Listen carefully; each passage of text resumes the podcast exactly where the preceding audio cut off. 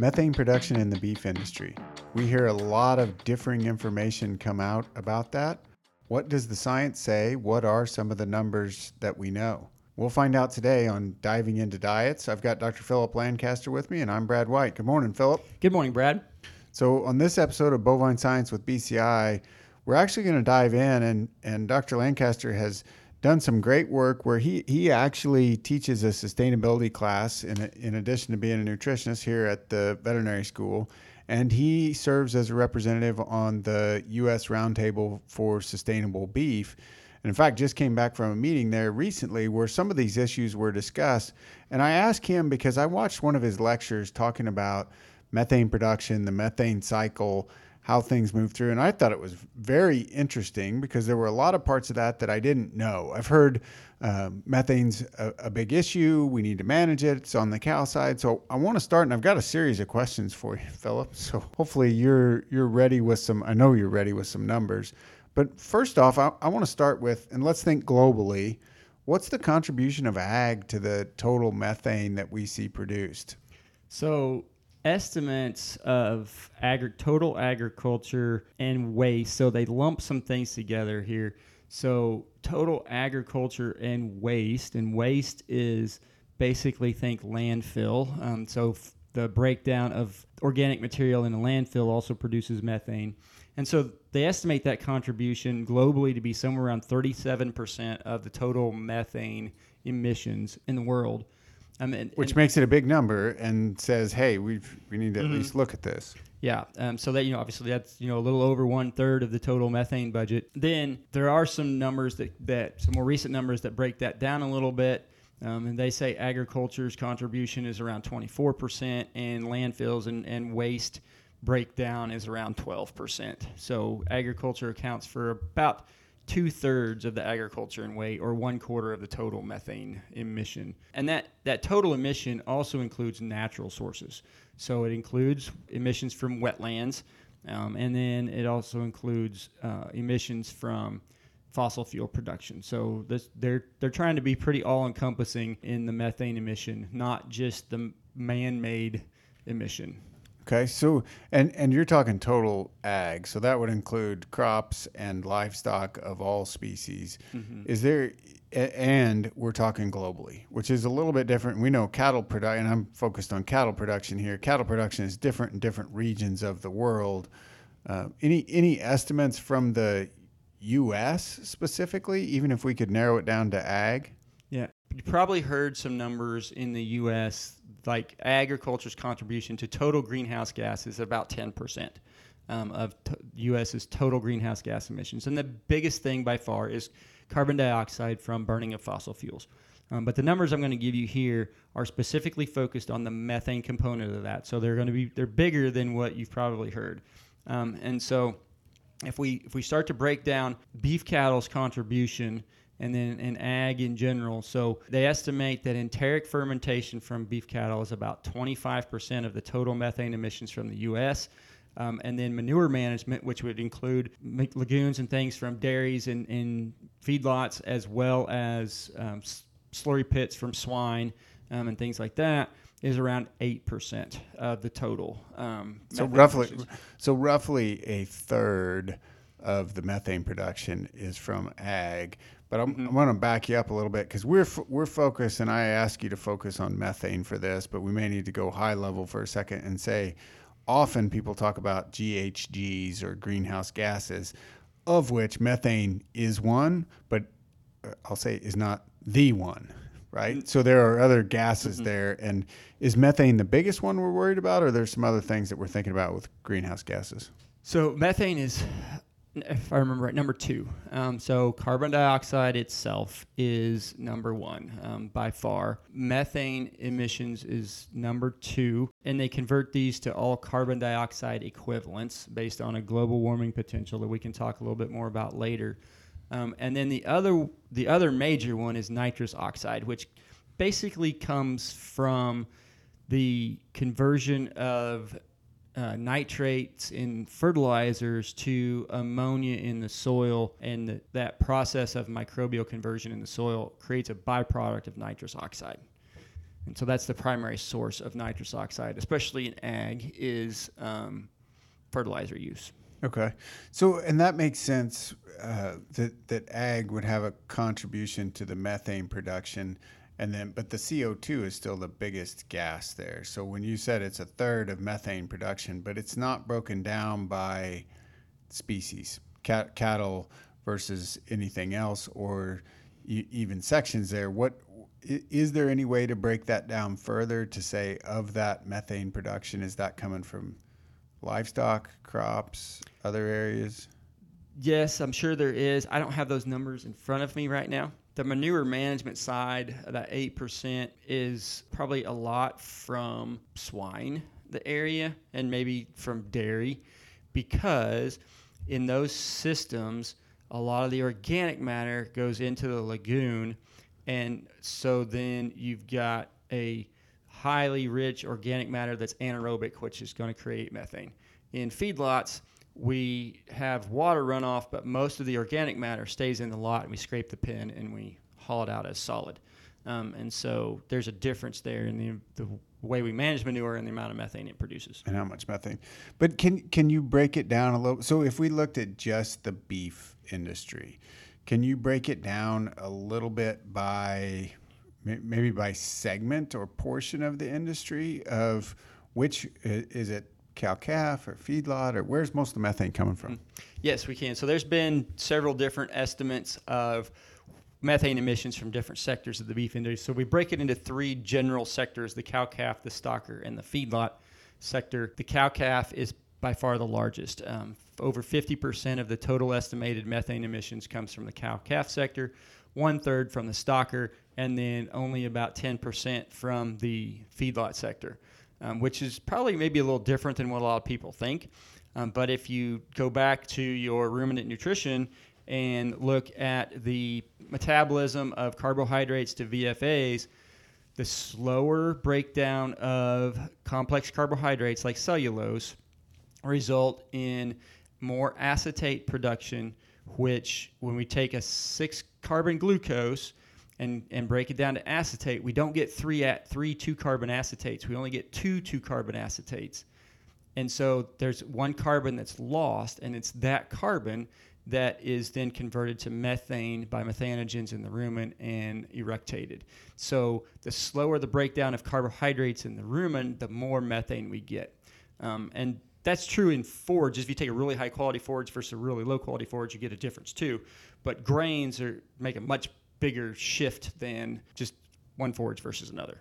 So when we say fe- feeding grains or high carbohydrate based diets versus forages is more efficient for weight gain, it's also more efficient in terms of we're going to have less methane production. Yeah.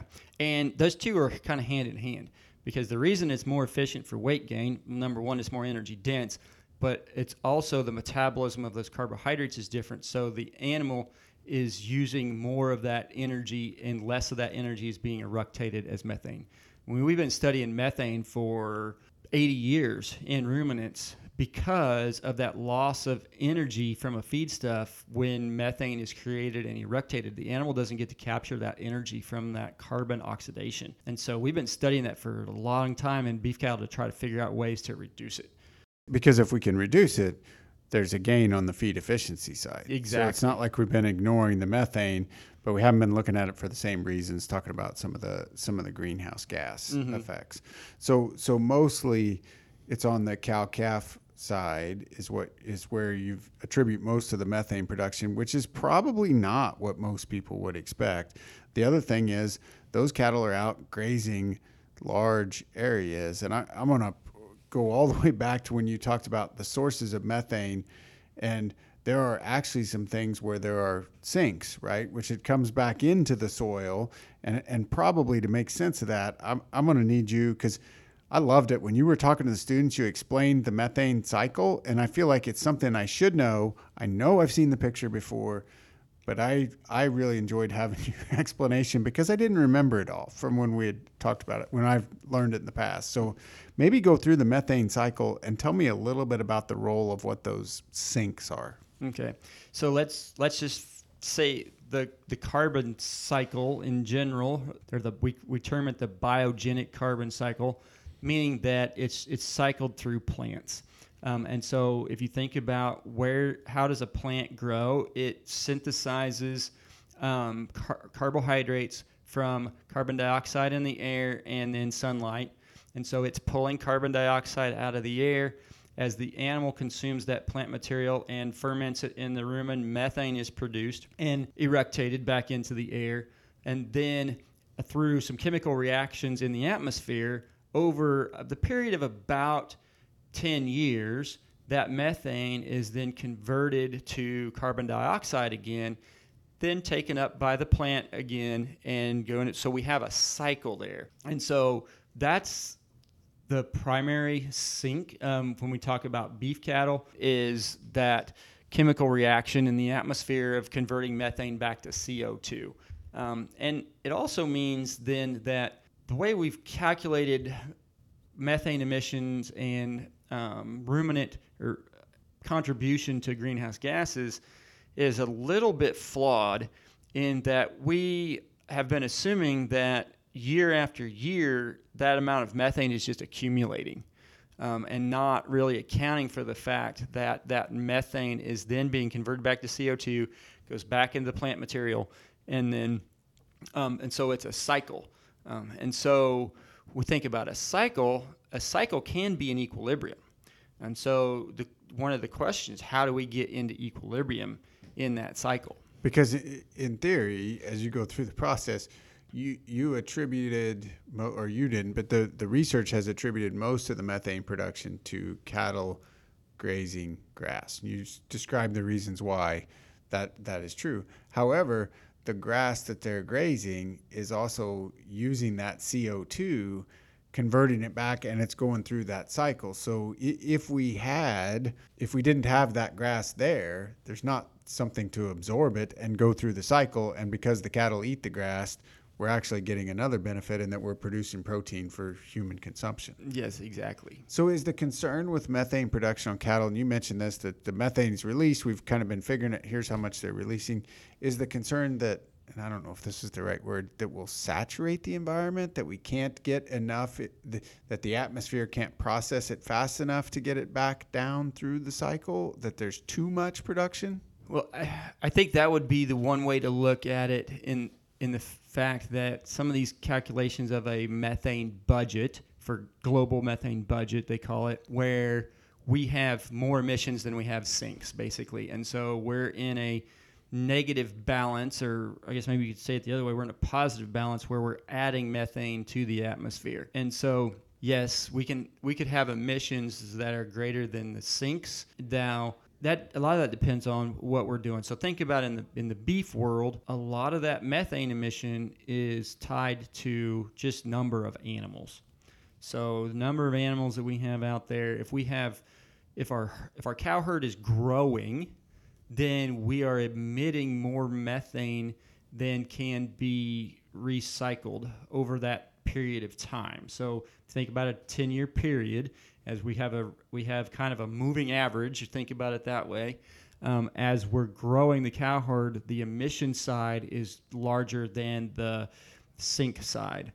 So the converse is true that if we decrease the cow herd or the number of cows, the emission side is smaller than the, the sink side. And so I haven't seen any numbers on this calculation, but we have decreased the cow herd over the last 40 years. So theoretically, we have had a smaller emission side than we've had a sink side for the last 30, 40 years. And, and I'll, th- I'll throw in, because you mentioned uh, the differences between feed yards and cow calf production.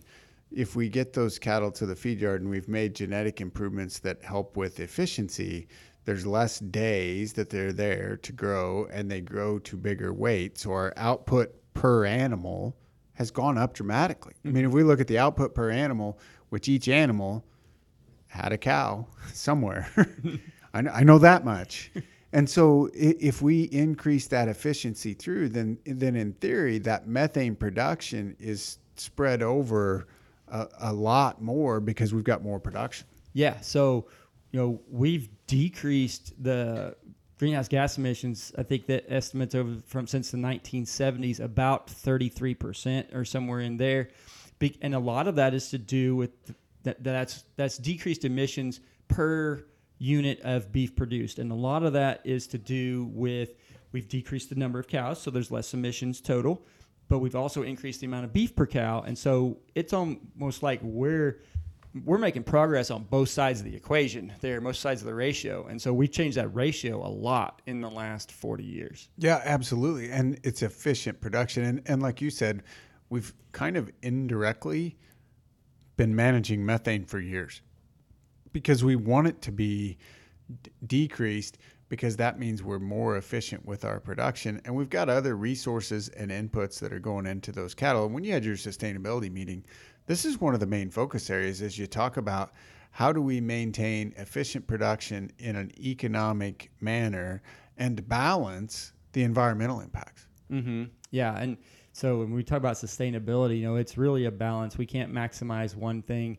um, at the expense of another, uh, and because you have to make money, but you can't t- totally degrade your environment because that kills production and and so forth. And so um, it's a it's a balancing act, and we've we've done a pretty good job of finding that balance point um, because like I said, you've got to maintain good soil health and forage productivity, or you don't can't run as many cows and you don't have the income. Okay, so somebody hits me up and says, "Hey, cows are producing too much methane." I just kind of want to review and make sure I've got my facts straight so I can answer that question based on what you've told me. And, and a couple things that I learned is, yes, agriculture in total is a significant contributor of methane production. A lot of that comes from the cow side, the grazing animals, but it's part of a cycle in that they're grazing lands that actually, as the methane goes through, the methane doesn't just stay in the air long term, like some of our other gases we're concerned about. It's going to be about 10 years, and then it's going to come back to that soil. And one of the ways that we can effectively manage methane production is to be efficient with our other production practices. Did I miss any key talking points? No, I think you've got it, Brad. And, and you know, we talk about grass, and we we spend a lot of time talking about um, soil or carbon sequestration in the soil and grazing lands and things. But all of that methane emitted by um, feedlot cattle is also recaptured in the corn that's grown year after year after year. So it's the same thing, just a different. Yep. So we need stuff. the we need the green growing stuff to re, to recapture it there. Mm-hmm. And there's a lot of work being done, and we're, we're not going to get into the crop side, but we know there's a lot of work being done on the crop side to manage. How do we avoid releasing all that carbon into the atmosphere at, at one point when we're going through the process of preparing our field beds for for planting? Mm-hmm. So I, I think that's something that's important to think about from a from a cattle perspective but drastically changing the number of cattle it may not help us in this scenario because we're going to have to offset that with some other way to produce protein that would have to be generating even less methane. Yes, yeah. There's, and mean, you think about the the Great Plains area and well, just a whole North America was once grazed by lots of ruminants that were producing methane. Um, we the the contribution or the increase that we have seen over the last 150 years is because mainly because we have more ruminants in the U.S. today than than there were bison 150 years ago. Um, but um, we're also producing a lot more high quality human food than the bison would have been producing 150 years ago. Yep, absolutely. So excellent. I appreciate you sharing this with us, Phillip. And it should be, hopefully, this is good information for you if you have that same conversation that it, with someone about methane production in, in cattle and have a little more basis for those numbers. If you want more information, resources, there's some great information on the U.S. Roundtable for Sustainable Beef website where they've detailed some of this information. Uh, certainly happy to hear from you, and thanks for sharing with us, Phillip. Thank you, Brad.